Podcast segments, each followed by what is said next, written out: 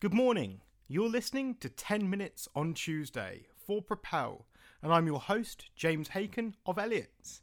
I'm delighted to be joined today by Mark Morris of the website and social media presence of chefs, Staff Canteen. Great to have you on the show, Mark. Why don't you start off by telling us a little bit about yourself, the Staff Canteen, and how you ended up being here doing this? The Staff Canteen was byproduct of a recruitment company that I started and still have, and it originated as a forum on that website, and we called it the Staff Canteen, and it's probably the question we get asked more than any other question, why did you call a website for chefs the Staff Canteen? And if you think back to six or seven years ago, or actually slightly longer now, seven or eight years ago when we started, um, this was pre-Facebook, pre-iPads, pre-iPhones, um, and one of the main ways to communicate online were via forums. So we just saw a forum area as an area where chefs could sit, talk, chew the fat, and that's, I hope, where the term the staff canteen and, and, and what the logo says. It's brilliant to learn so much about Staff Canteen. It'd be great to understand what you think chefs' kind of overall perception of social media is and where you think it fits within the industry, particularly from that kind of angle that you look at. Firstly, I think chefs have really embraced social media. Um, and I think that first and foremost, there's, there's, there's a misconception in the business community that Twitter is the be all and end all of social media. In our, in our opinion, it's not. It's, it's the darling of the press, and it gets more press coverage at the moment because there's always some footballer that's tweeted something that they shouldn't have done or some celebrity that's done something. So it tends to be quite high profile.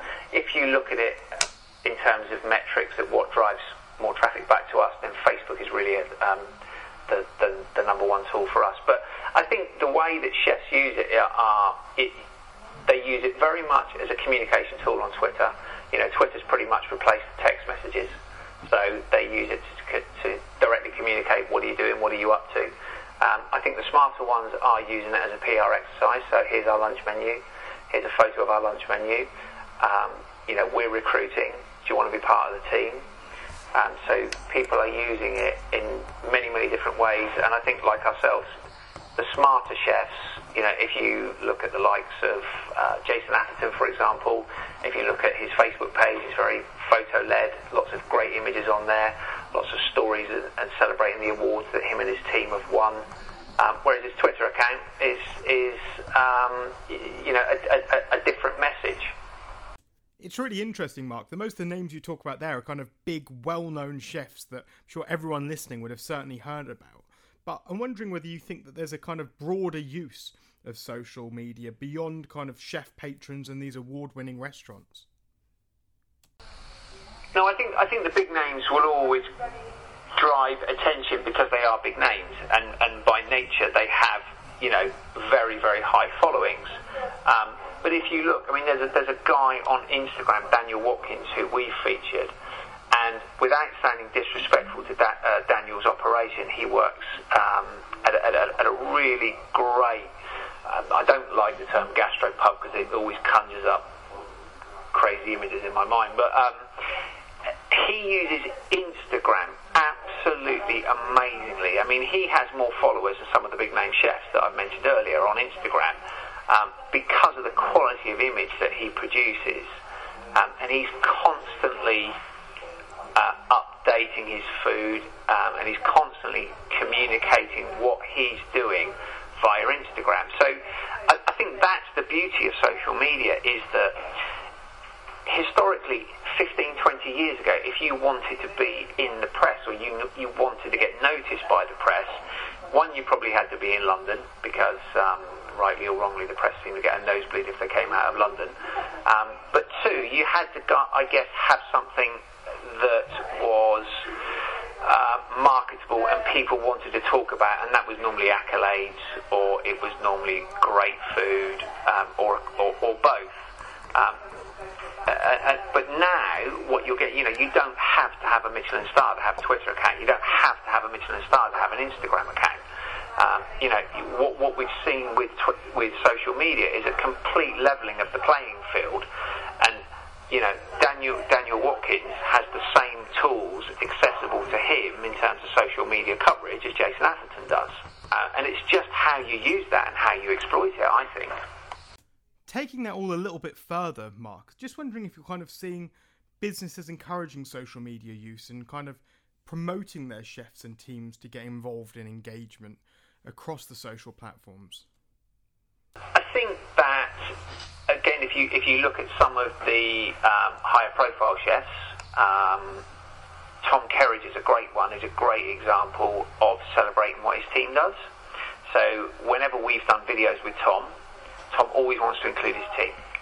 You know, it's, it's never it's never just about Tom. And one of the features we do, one of the heroes of the hot plate features, is you know a feature where the chefs are always saying to us, "You need to feature this guy. You need to feature this guy." And I think what the smart guys and girls in the marketplace are doing is, is using social media to celebrate those those um, really strong people within their team. And what what what they realise, and a lot of them with multi restaurants, multi outlets.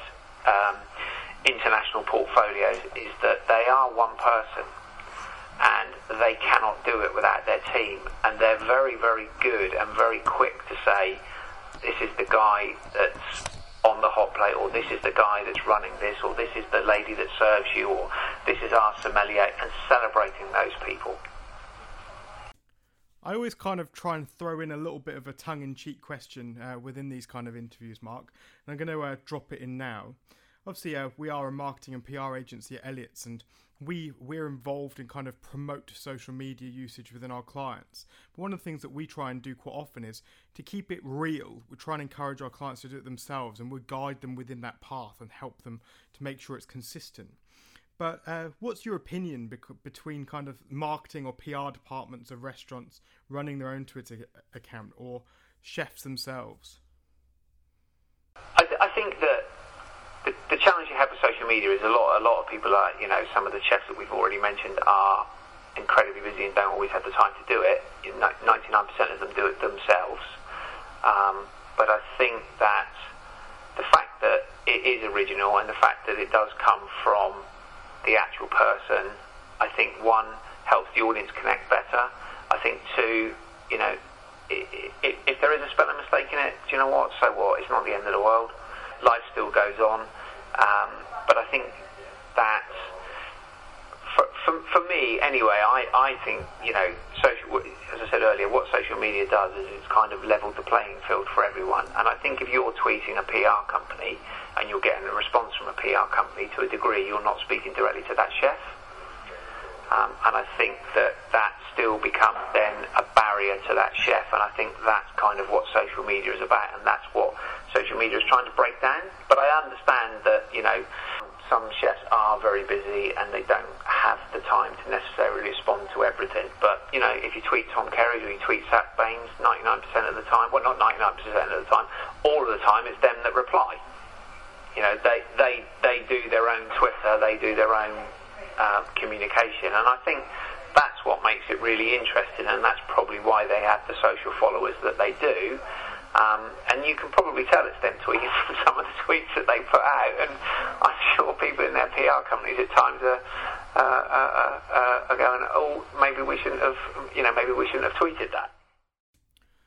Another angle that I find really interesting, Mark, is that when I'm out and about and I'm talking to people, particularly within group or uh, kind of multi multi site operators, they're kind of really are unsure about whether to let go of control from central marketing and the kind of head office function to a unit level to operators. And it's interesting that you're obviously talking about chefs specifically getting involved and wondering if you've kind of got any thoughts on that as to whether you think it's a good idea, bad idea uh, within those, particularly those kind of multi site operators. I think that that's you know, I, th- I think social media just becomes a part and parcel of everyone's job now. So if you're a chef, um, it's not just about cooking anymore. I think that you know you need to you need to understand how you communicate, how you market, how you project yourself.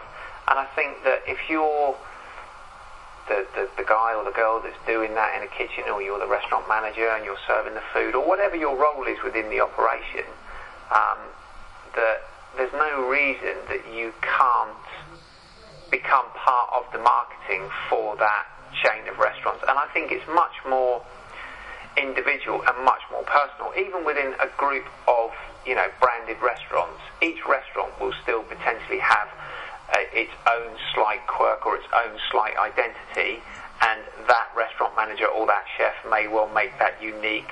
It will have its own customer base, its own unique following, because geographically people are more likely to follow that restaurant in a certain area than they are uh, a restaurant in another area. And attached to that are people that work in those operations.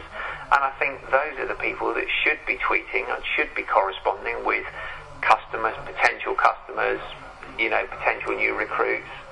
Um, to me, it's, it's, it's almost got to become part of the modern day role where um, people are given that responsibility to do. Obviously, there needs to be guidelines in place, just as there are guidelines in place for uniforms on duty and, and, and, and other conditions of, you know, of, of any other workplace.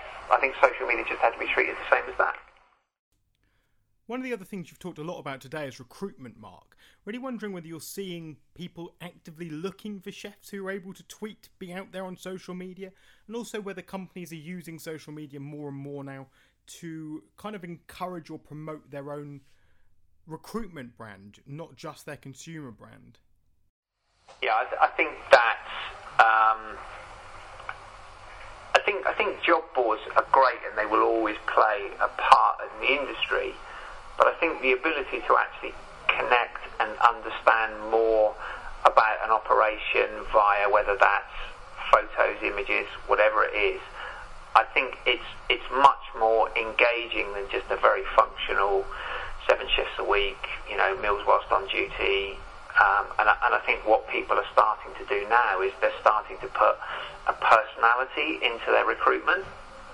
Um, and that's either, as I say, you know, job ads now can have food photos in, they can have um, images in, they can have lots of things in them. Anything that, that, that makes them stand out, anything that, that, that gives them a bit of um, a USP above um, another hotel or restaurant. Recruiting chefs is a massive challenge, and you know there's an industry shortage. So anything you can do to make yourself or add a personality to your job, to your to your uh, job listing, um, and to showcase what you do via rich media, I think is a, is, is a huge advantage for anyone that's trying to recruit. Thank you so much, Mark. Uh, I think that's all we've got time for today, but it's been really good to have you on the show, and I'm sure everyone listening will have found what you've had to say very interesting. I know that I certainly have. Uh, for everybody listening out there, I want to thank you so much for tuning in for the second podcast. Be sure to look out for the next one. And uh, on behalf of Propel and Elliott's, have a good day.